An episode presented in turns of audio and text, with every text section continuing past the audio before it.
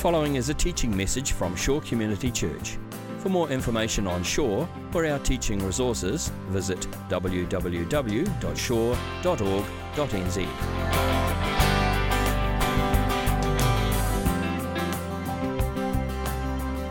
Well, we are starting a new series this morning. Hey, guys. Great to see you back. Uh, in the book of 1 Samuel. Who's excited for 1 Samuel? Yes. Only at Shore Community Church do you get that kind of response. You say, Who's excited for 1 Samuel? Yeah. All right. That's great. That is great. Um, I, I was just thinking this week. So, for those of you that haven't been here that long, like this, so we're starting a series this week in 1 Samuel. And in case you think this is going to be over in a couple of weeks, that's not how we roll here at Shore. Some of you have been around long enough to know this is going to take a while, and we're going to settle in for this. Uh, this is going to take the bulk of the year in this book. Uh, and that's not, it's not that usual, honestly, um, to do this. It's called expository preaching. It is just part of the DNA of our church. I've been doing this now for 17 years. We take a book of the Bible every year and we work through it systematically, consecutively. Uh, and uh, I think every year I believe in it more as a way of deepening our faith as a church, deepening our discipleship, leading us closer to Jesus, deepening our understanding of Scripture, rather than jumping all over the map, really getting to grips with a chunk of God's Word, and then letting that lead us closer and closer to the Father and the Son and the Spirit. So, this is where we're going to be. Uh, it's been great having some conversations with you after I mentioned last week that we were doing First Samuel, and I, encourage, I threw out that little challenge uh, to read the first chapter. And some of you have actually listened to that and did that, which amazed me. Uh, so well done. I shouldn't be surprised because I know that you guys are up for this. Uh, but that will help. And so you can continue doing that each week, whichever passage we are looking at, just read ahead. Read the next half chapter or the next chapter and you'll bring a lot more to these times. What that will do is help to integrate Sunday mornings with the rest of your life. Uh, and you will have a more integrated faith where what we're learning here, you're then it's spilling over into your devotional times, it's helping your own reading of scripture, and it's all coming together. So set yourself that goal this year to read through, work through the book of 1 Samuel. Some of you are already doing that. Uh, it doesn't, you don't need to necessarily do deep study, but just the reading of scripture in your own time with the Lord is so valuable. It's just so good. Even if you don't feel like it's doing anything, it is, it's doing something. It is shaping your heart in ways you may not even perceive. So there's a little challenge, an ongoing challenge, and we have discussion sheets for this series. Uh, if you want to study them in life groups, again, great way of integrating, integrating what's going on in your life group with what we're doing here on Sunday morning. So those sheets, are, you can get them on our, on our website, on the app, or uh, there's hard copies at the back. Let me just say a quick word about this book of the Bible, just to kind of place this in context for you, and then we're going to look specifically this morning at the first chapter. So, 1 Samuel, I know it seems like an obscure sort of book of the Bible, but it's a really pivotal book, and it's a very transitional book in the Bible. First Samuel comes out of this era of the judges. So, you know, the book called Judges, that was a time several hundred years, where Israel was led by judges, uh, not, not wig and gown judges, but more military leaders, and they ruled over Israel. Uh, First Samuel comes in at the end of that era. Uh, it's all, this is also around the time of Ruth, if you want to place that book in the Bible. This is the era of Ruth's story. Same time that First Samuel is happening. Ruth is there in the background. And so Samuel is coming out of that time when Israel's ruled by judges and 1 Samuel takes us through to a new era in Israel's history where the nation is ruled by kings.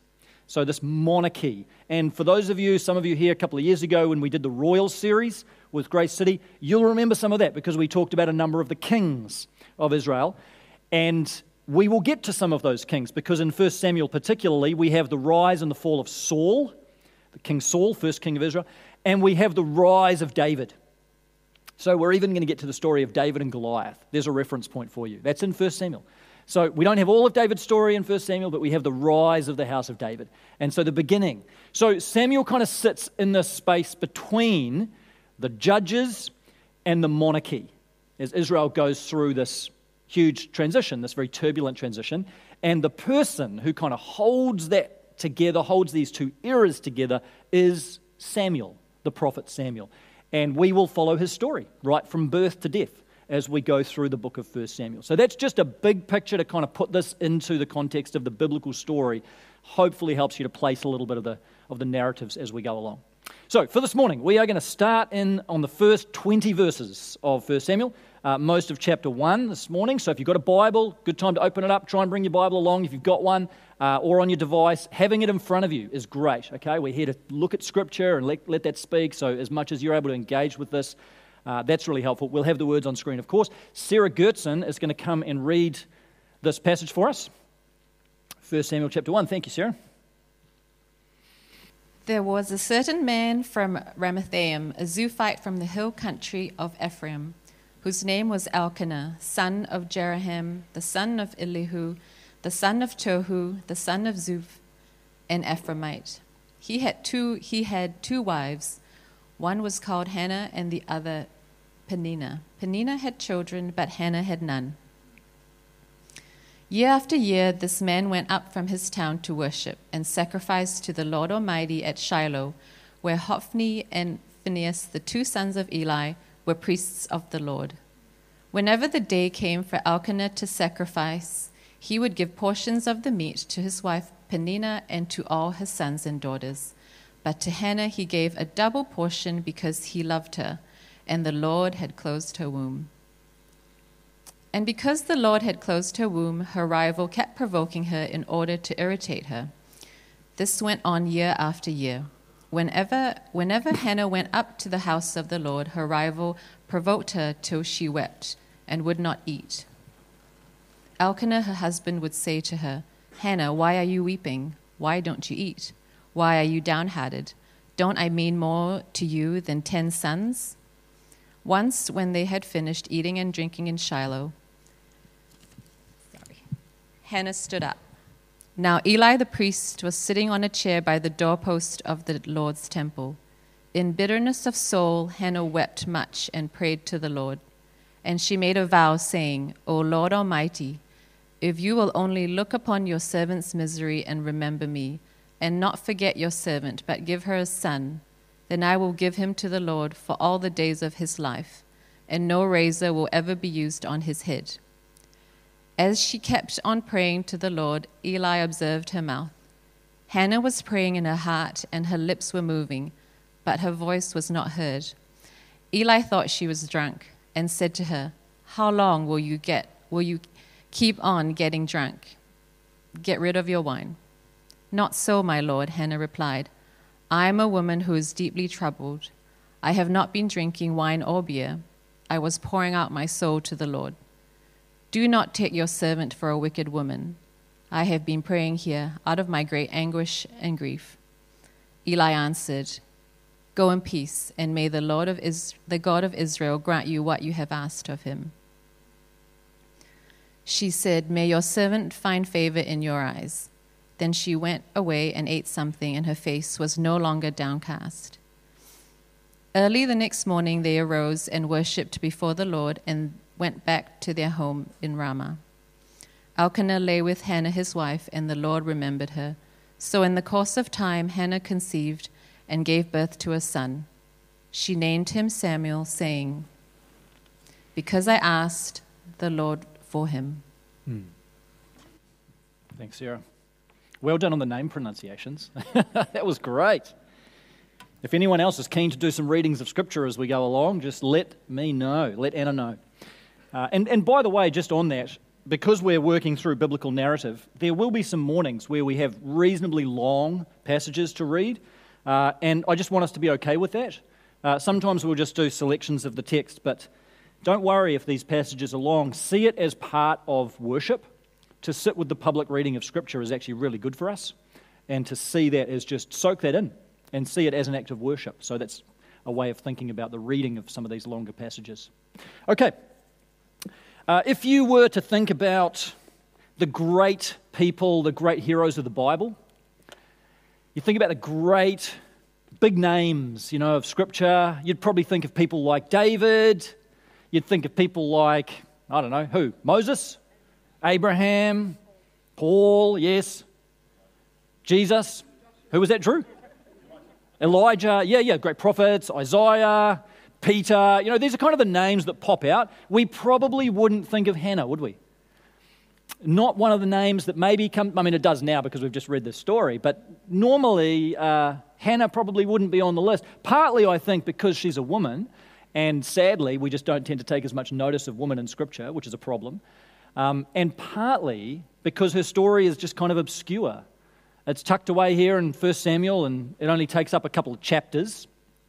Uh, she only, uh, after chapter 2, really, Hannah's story fades from the scene. We don't know much more about her after that. Uh, but as I've come back to the story of Hannah, she is just such a wonderful woman of faith. Like, she's just got such a great story. She's just got such a beautiful heart, this open heart before God. She seems like a really authentic, genuine, uh, vibrant, trusting, dependent person. We have so much that we can learn from this woman. And so we're going to sit with her story just for the first couple of weeks of the series, uh, this week and next week, looking at Hannah's story. In many ways, uh, Hannah has pretty much just about everything that a woman in her time could want. So she, she is a woman who has a reasonable social standing and probably reasonable resources and level of wealth. She's married to this guy, Elkanah. And when you look just the verse, first verse with all those tricky names, that's there to tell you there's four generations are listed of Elkanah, her husband, and that tells you that he's a man of good standing. It tells you he's a good citizen, he's got a good pedigree, he comes from good stock. That's what that's telling you. And so this was a family that was probably fairly well off. They were, they were regarded as good citizens within Israel. Uh, even the fact that Elkanah has two wives, I mean, that is morally questionable, but it, at the time, it, it, it indicated that a person had a reasonable level of wealth and status to have two wives. So we're learning something about this family that they were fairly comfortable, fairly well off. Hannah has a husband who loves her, like Elkanah genuinely loves Hannah. There's a loving marriage, and a lot of marriages weren't like that in these days. Husbands would just treat their wives like property and chattels, and, and Hannah's got a husband who really has time for her and really loves her. So she has so much, um, but she doesn't have the one thing she really wants, which is a baby. What Hannah really desires and what she doesn't have is a child. And so Hannah struggles with infertility. And straight away, as soon as you learn that in the text, then you're just plunged into this world of pain. And you realize, like for Hannah, all this other stuff doesn't really matter. All, all the status that she had, whatever level of wealth she had, even the fact she had a husband who loved her, it's just like that loses its shine because she, the one thing that she really wanted was a baby. And she couldn't. She couldn't have a child. And so this is just a source of unbelievable agony and unbelievable pain for Hannah. And the struggle that she has with infertility is a struggle that is, it is timeless and it is not limited to this time or this culture by any stretch. It's a struggle that some of you know personally. It's a struggle that many women have today, many couples, many women. The struggle of infertility. It is just one of the most painful, brutal, horrible things that people have to carry. Um, Anna and I had only the smallest little taste of this um, when we were thinking about having a family, and Anna had two miscarriages uh, one before we had our first son, and one after we had Josh, both around Christmas time, which made it even harder. And in some ways, I'm even hesitant to bring it up because that is nothing compared to the infertility struggles that so many people have, which is often a long, grueling, agonizing journey. Uh, but I mention it only to say that we, I, I feel like we just had the smallest, tiniest little glimpse of a taste of what that battle is like. Just a little taste of the heartbreaking journey that infertility is. It must just be one of the most painful things that human beings have to go through. And for some of you, that is just a very, has been or is a very, very real struggle. Let me just say something about this issue of infertility uh, because it's here in the text, and so we want to deal with it. Uh, you read in verse 5 and 6, that in Hannah's case, the Lord had closed her womb. And so it seems like in Hannah's case that this was something that God intended because God knew that eventually He was going to give her a baby. Eventually she was going to get Samuel. Eventually she was going to become pregnant and she was going to have a child. But it is easy, maybe, to misread that or misapply that and start assuming that when someone struggles with infertility today, it's because God is punishing them or because God is judging them, or because this is somehow an act of God. And I just want to say categorically that is not the case. You can't look at Hannah's story here and assume this is normative for the way God works at all times and all places. This is, a, this is a mo- an exceptional moment in the biblical story as God is preparing to raise up this new prophet. But this does not mean that if you are struggling with infertility, that somehow God's caused that to happen. And if you start going down that path of believing that somehow this is God's judgment or punishment or something like that, it will lead you into, into guilt. It will lead you into unbelievable shame. It will lead you to, to anger and bitterness and resentment, and that is not what God wants for you. God is not the author of infertility. Um, the struggle, the battle of infertility happens because we live in a broken, fallen world, and that brokenness affects our bodies that don't work the way they are intended and designed to work sometimes. It's part of the groaning of creation. Our body's groaning for liberation for freedom from all this. But God doesn't cause that to happen. God's heart breaks when that happens. God grieves with you if that's your struggle. His heart breaks with you. He feels that pain. He is with you in the midst of it. He's not causing it and judging you and punishing you in some way. So please don't start thinking down the wrong path with this and applying exactly what happened to Hannah to your own circumstance. Infertility is not an act of God, it is the challenge and the struggle of living in a broken world. And just while we're on that, very briefly, we do have at Shore a support group uh, or a support person for uh, women who are struggling facing infertility. Uh, and that's led by Sarah, who came and read the scripture passage this morning. So Sarah coordinates a little group called If and When uh, for women who are experiencing miscarriage, pregnancy loss, stillbirth, those kinds of challenges. And uh, she, you are welcome to contact Sarah for support. It's, it's, done very confidentially. We don't talk about it that much. It's very, it's very private, it's very low key. Uh, but if you would like that support and companionship, you're welcome. Or just leave that uh, slide up for a couple of minutes. You can jot down Sarah's email address. So, Hannah has the struggle with infertility, and for her, in Hannah's case, this is made so much worse by this other woman, Penina. And the way that Penina acts in this passage is, in a sense, understandable because it comes out of Penina's own pain that she's the other woman. And clearly, she is not the woman who's loved by Elkanah. So, Elkanah, he loves Hannah, doesn't really love Penina. So, she, Penina is feeling aggrieved. She, she doesn't have the love of her husband. But that causes her to act in some awful ways towards Hannah. She's described in this text as Hannah's rival. And she goes out of her way to provoke Hannah and to irritate Hannah. In other words, she's just rubbing it in Hannah's face all the time the fact that Hannah can't have a baby, which is horrible. And, and, and you don't know exactly how that happened. Maybe she was openly mocking her and jeering at her, making comments. Maybe it's just because the thing is with Penina, like you've got Hannah, who is infertile, and you've got Penina, who is super fertile. And she's got all these sons and daughters. And so maybe she's just parading her children in front of Hannah and talking them up. And, you know, sending Hannah all their you know, school certificates and trophies and things just to kind of rub it in Hannah's face. And she's posting all that on Instagram. And Hannah's just, you know, it's just hard for Hannah dealing with all that when it's in your face. Um, maybe it's just from Penina's end, maybe it's just you can imagine sometimes even that look that she might have given Hannah. Just that look, you know, you can say so much with your eyes, can't you? That look that just says you're worthless, you're nothing because women had a lot of their social status bound up in having children, and you can just imagine how Penina would have used that against Hannah. So that just added insult to injury for Hannah and just increased the grief that she felt because of her struggle. So each year, this family, they would go up to the tabernacle of the Lord, this place called Shiloh, and they'd worship God there, offer sacrifices. So this was Hannah and Penina and Elkanah and all of Penina's children. They'd all go on this big journey, and Penina was at her worst during those times, and she'd just be making life miserable for Hannah, uh, just saying horrible things.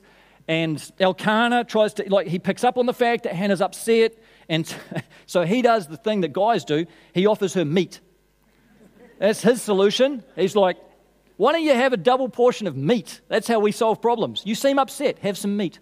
Um, amazingly, that didn't work for Hannah. I can't understand why. It's just a, just a winning strategy. But nope, she wasn't interested in just having another steak. Her problems ran a little bit deeper than that. Uh, and so one night, after they'd finished eating and drinking, Hannah is just feeling miserable. She's just in the bottom of a dark pit emotionally. And so she goes and she sits by the doorpost of the tabernacle. And she just, in the depths of anguish, prays to God. And, and this prayer that she prays in verse 11, she says, she made a vow saying, Lord Almighty, the Hebrew is Yahweh Almighty, Yahweh Almighty, if you will only look on your servant's misery and remember me and not forget your servant, but give her a son, then I will give him to the Lord all the days of his life, and no razor will ever be used on his head. So the vow that Hannah's making there is called the vow of the Nazarite. That word's not there, but that's what this is. It's a Nazarite vow. And to become a Nazarite was to be set apart from the rest of Israel and dedicated to the Lord. And you would go and live at the tabernacle and you would function as a priest or a, or a Levite. That's where you would be based. And you'd never get a haircut. That was one of the, was one of the things. So Harrison, he would make a great uh, Levite. So you, you have the long hair eventually. And that, the thing is, with a Nazarite vow, usually it was very short term, sometimes just a few days, um, up to 30 days would generally be the accepted length of time. But you see how remarkable this is that Hannah says, God, if you give me a son, I'll, I'll make him a Nazarite for life. And you, can you hear the desperation of this woman? Like saying to God, like she knows that what that means is she will send him to the tabernacle at a young age, and this is how the story goes, and she'll only then get to visit him once a year. But she's so desperate to have a baby, she would rather have a child she only sees once a year than have no child at all. That's how desperate her mother's heart was. So she's just crying out to God in the midst of her grief and her anguish.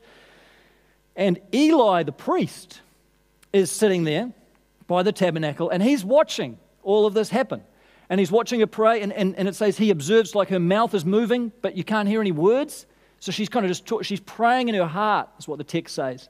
And her mouth is kind of lips moving, but, but the, the prayer is just between her heart and the heart of God. But Eli looks at this and he's just thinking, what in the world is going on here?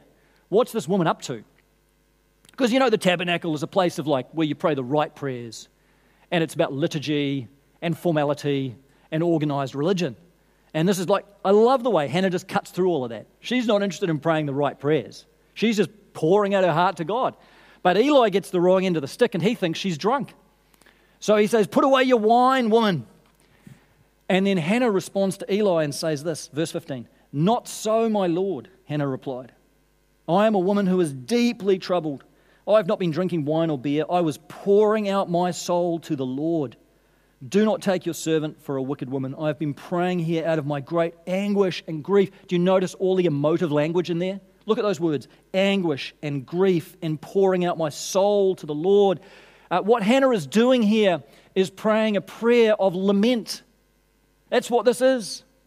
She's teaching us to pray. She's teaching us to lament. Lament is crying out to God in the middle of your pain and crying out to God in the struggle and in the battle and in all the hard things you're going through. And it's bringing all of that to God. That's what lament is. That's what this prayer is. And this prayer of Hannah's then spills over into all these beautiful psalms of lament that we have. And her words here are captured in many of the psalms that you read, like Psalm 142 that says, I pour out before him my complaint, I tell him my trouble.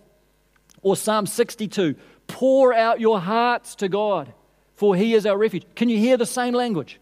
It's exactly what Hannah was doing, pouring out her soul, pouring out her heart, like she's just bringing all this gut wrenching pain that she feels because she can't have a child, all this pain that she feels because of the cruelty that's coming at her from Penina, and this, this unbelievable unkindness, and this journey that's just gone on year after year after year. She can't see any end to it, and all of that emotion is just bubbling up and spilling over, and she just pours out her heart to God.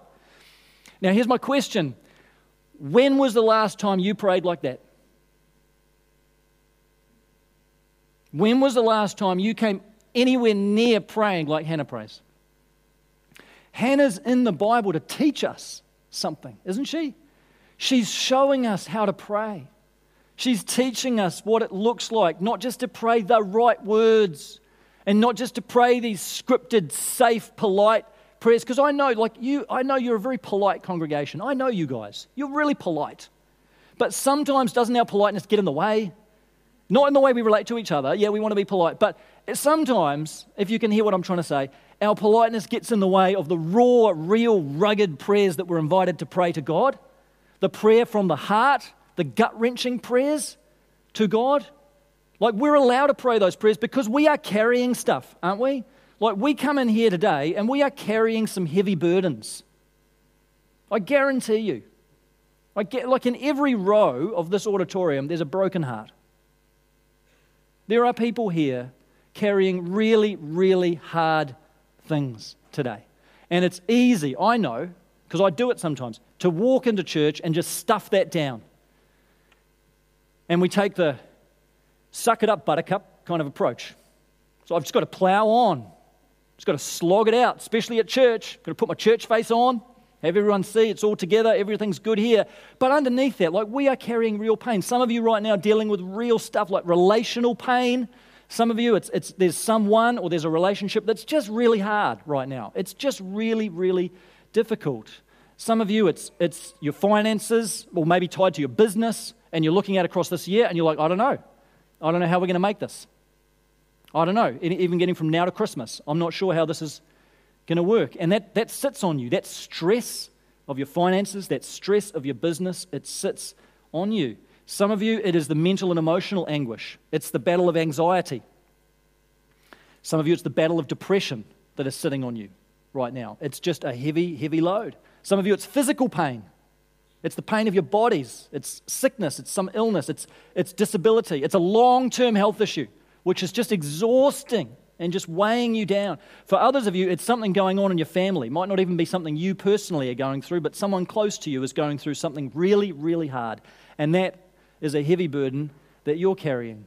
We've all got stuff, haven't we? We just be honest enough to admit it. Like we're just carrying stuff. And it's easy just to kind of pray these surface level prayers to God, you know, please help me with this, Lord, and I give this to you, and, and sing the songs, I surrender all, you know, we can mouth the words, can't we? But what about actually learning to pray with Hannah? What about actually, like, God invites us to come to Him? We spend all our mental and emotional energy just trying to fix it. And it all goes into, like, what do I need to do to solve this issue? Fix this problem? How do we work it out financially? How do I get my, my mind in a better place? What do I have to do to try and make this relationship work? Like, there's absolutely a place for all of that, of course. We work through stuff and we figure out solutions. But all the while, God is standing there saying, Come to me. Come to me, you who are weary and heavy burdened, and I will give you rest. It's the words of Jesus, it's the invitation of God. But how often are we just too busy trying to figure it out, fix it, solve it, rationalize it, that we don't take up that invitation and we never actually bring it to God? Or bringing it to God is the last thing that we do after we've done everything else. He says, Come to me. Bring it to me. Bring those burdens to me.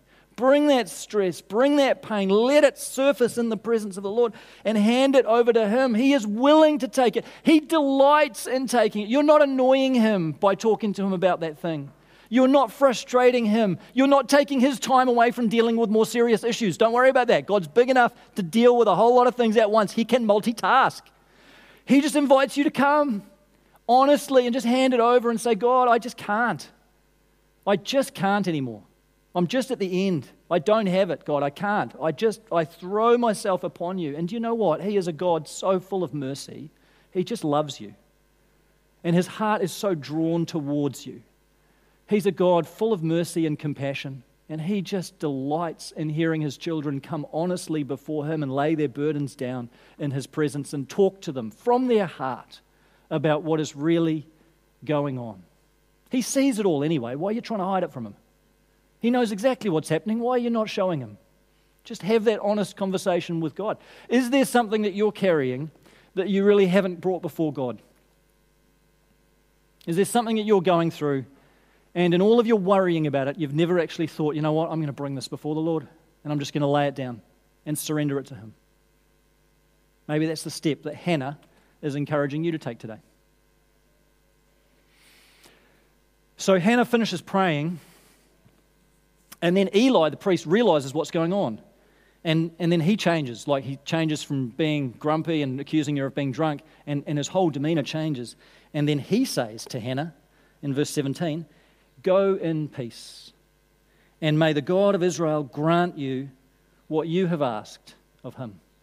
And Hannah says in verse 18, May your servant find favor in your eyes. You know that word favor? It's the same word as grace. It's the same word used for gracious. God is gracious. finding favor in the eyes. May your servant find favor in your eyes. And then listen to this. Then she went away and ate something. Why is that significant? Because it's a sign of your anxiety levels reducing. She had lost her appetite because of anxiety. Now that's starting to go down, her appetite's starting to return. And her face was no longer downcast. What I find remarkable about that verse is that nothing has changed in Hannah's situation. Think about that. She's not pregnant, not yet. She's not, she didn't suddenly become miraculously pregnant like Mary. It's not like anything ostensibly has changed in Hannah's circumstance right now.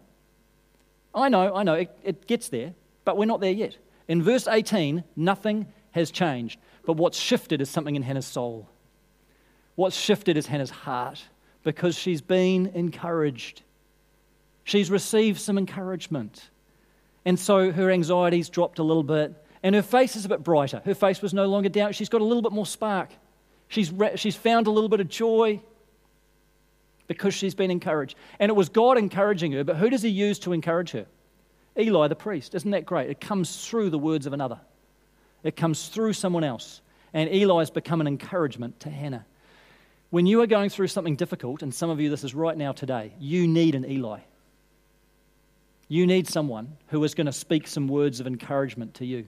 Because if you choose just to go through this on your own as an island, just trying to slog it out yourself, you might think you're being big and brave, but you are just asking to go deeper and deeper into that hole. You need an Eli who will speak some words of encouragement to you. You need to find an Eli, someone, not someone who's going to fix it all, not someone who's going to come along, give you all the answers and make everything better, not someone who's going to just take over your story with their story, but someone who is just going to hold your story and listen and just be there for you and journey through that thing that you're going with. If you're struggling this morning, is there someone in your life that you can reach out to? Send them a text, seriously. Send them a WhatsApp message and say, Can I catch up with you this week? I'm struggling. I need prayer. I need some help. Draw alongside that person. And let me challenge you with this. If you're in a reasonably stable place right now, could you be an Eli for someone else? Because I guarantee you there's a lot of Hannahs here today. There's a whole lot of Hannahs sitting in the room and watching online. And they need, every one of them needs an Eli. And so if you're able to, could you look around you? Who is within your circle? Who is within, who, who do you know? Who are you aware of? Or just ask God to bring someone to mind. And listen, you don't have to be a counselor, therapist, guru, whatever. It is as simple as sending someone you know a text and just say, I just want you to know you're on my mind and my heart and I'm praying for you. Do you know how meaningful it is? Well, you do because maybe you've got a text like that sometimes.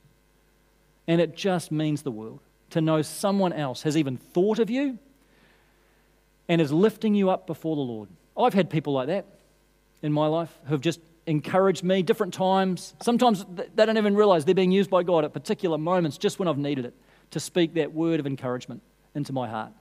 And so you look around, and is there someone this week who's hurting, who's carrying something that you could be an Eli for? And just let them know they're not alone, that you are praying for them and your heart is with them.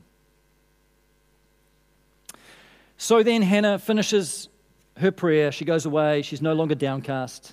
And early next, next, morning, they head home. And in the course of time, Hannah does get pregnant.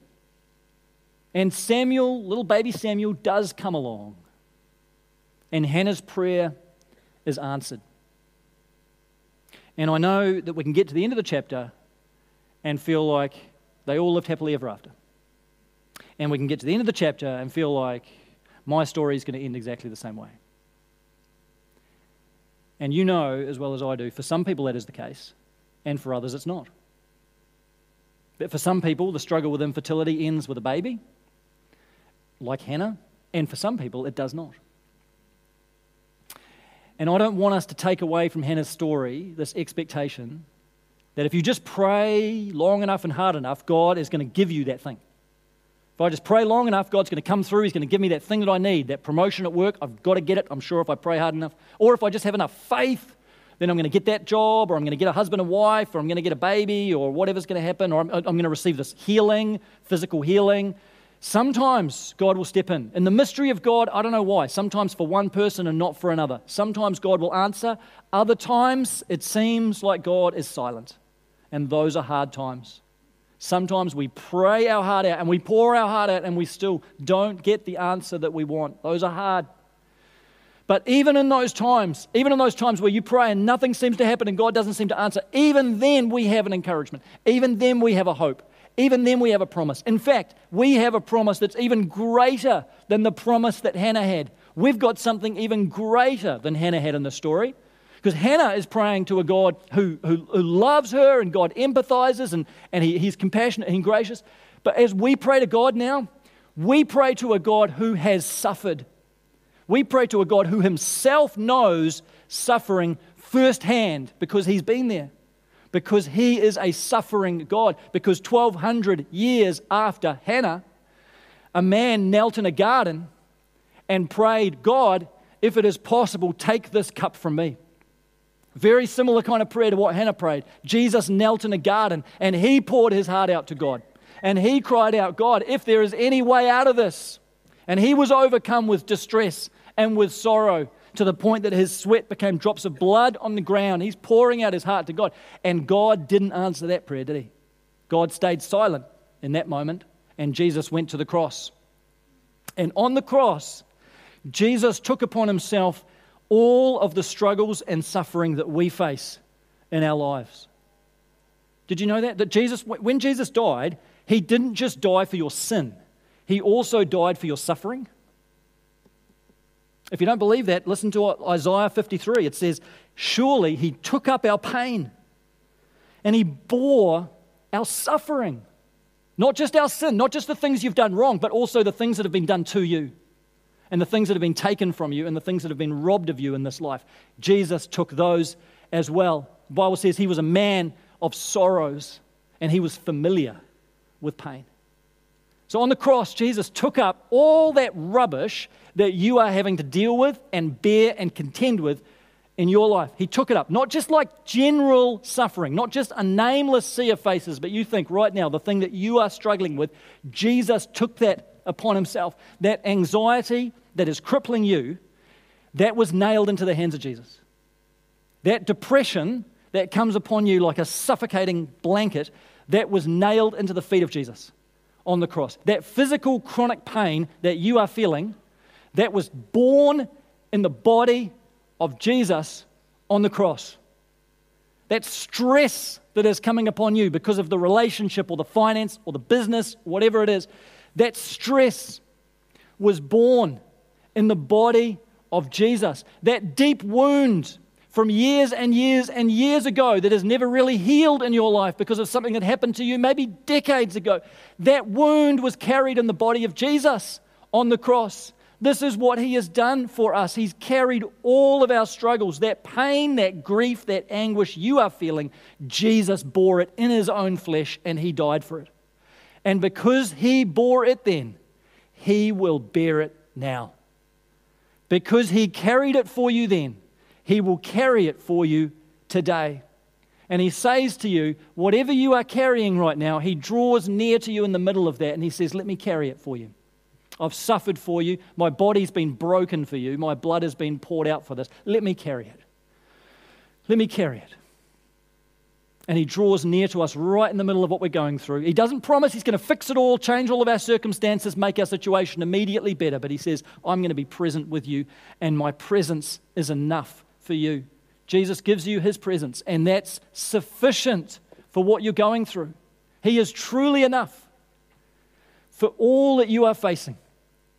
He is truly sufficient for everything that you're going through. And when that burden gets even bigger, all that shows you is that Christ's presence is even greater than you thought it was. And when another thing gets loaded onto your plate on top of all the stuff you're already dealing with, all you learn is that Christ is even more sufficient for that because every problem you face, every trouble you go through, every affliction you are called to bear is outmatched by the beauty and the mercy and the love of Jesus. He's more than enough for you. He's more than enough for you. It's like the old hymn says He gives more grace when the burdens grow greater. He sends more strength when the labors increase. To added afflictions, He adds His mercy. To multiplied trials, His multiplied peace. When it gets harder, His grace gets greater.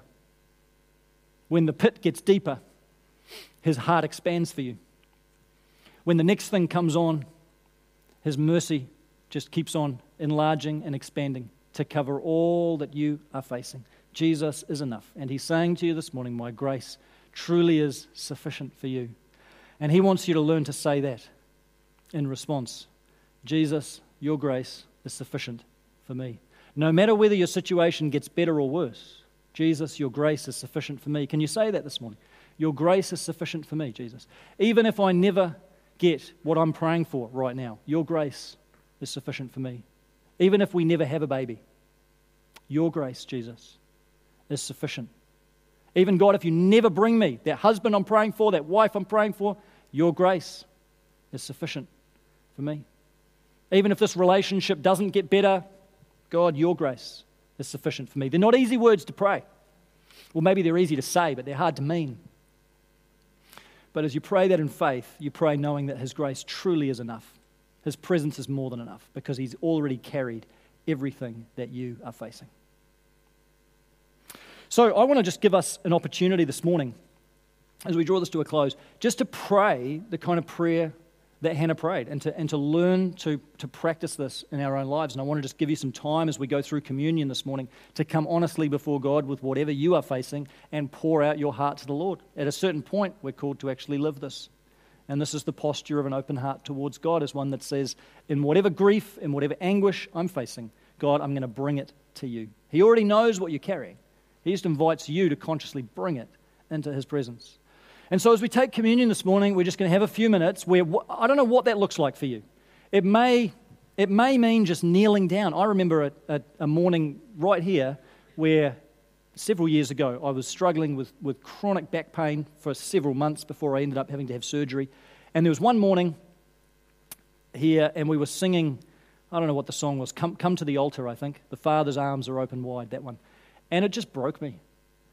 And I ended up, I think, kneeling on the ground and tears in my eyes and just praying those words. And if that's what it looks like for you, that's okay. I know some of you, some of you guys are like, I'm never going to do that. I'm just going to suck it up, buttercup.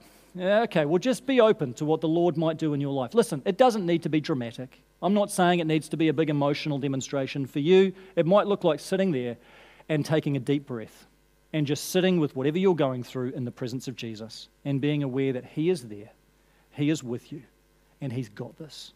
That's it. That's fine. It's the quiet, tender work of the Spirit. It doesn't have to be anything. But whatever it looks like for you, it may be something outward, it may be just raising your hands upward towards God. It may just be sitting in quietness and taking communion. But can I encourage you to take Hannah's words, take Hannah's life, take Hannah's prayer, and really believe that this is there to teach us how to pray. And this is a way of praying that is so good for our soul, so good for our heart, and that God delights when we bring the difficult things and the difficult parts of our life to Him, especially if there's something you're going through that you've never really, properly, fully brought before God. Now's the time. Today's the time to do that. So, we're going to take communion together. And this is the perfect context because we're celebrating the broken body of Jesus and the blood of Jesus poured out. And so we're remembering He's carried this, this was laid upon Him.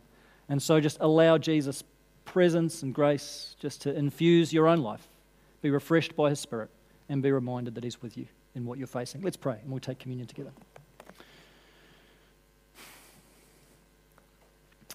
Jesus, thank you that even now you're, you're here and you're ministering to your people. Thank you, Holy Spirit, that you are with us today just as you were with Hannah.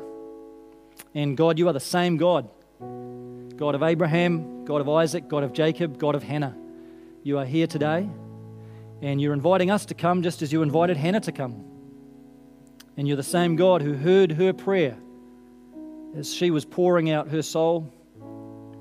And you are still the same God inviting us to come today and pour out our soul to you. God, help us to respond uh, with open hearts to you. Lord, help us to respond uh, without being inhibited, without being afraid of coming to you. Lord, I just want to pray for those this morning that may feel a sense of shame in, in bringing things to you, or, or are, Lord, are angry at you. There's something there that's just blocking them from truly coming to you. Jesus, would you just gently just take that away and just show yourself to them as a God who loves them, a father whose arms are outstretched, who is just welcoming.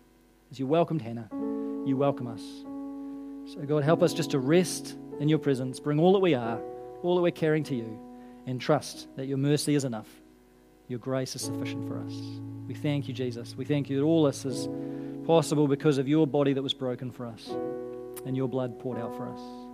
So we give ourselves and all of our troubles to you. In Christ's name we pray. Amen. This has been a teaching message from Shore Community Church. For more of our teaching resources, or to donate to our teaching resource ministry, or for more information on Shore Community Church, visit www.shore.org.nz. Alternatively, you can email office at shore.org.nz or phone 09 415 0455. Thank you for listening.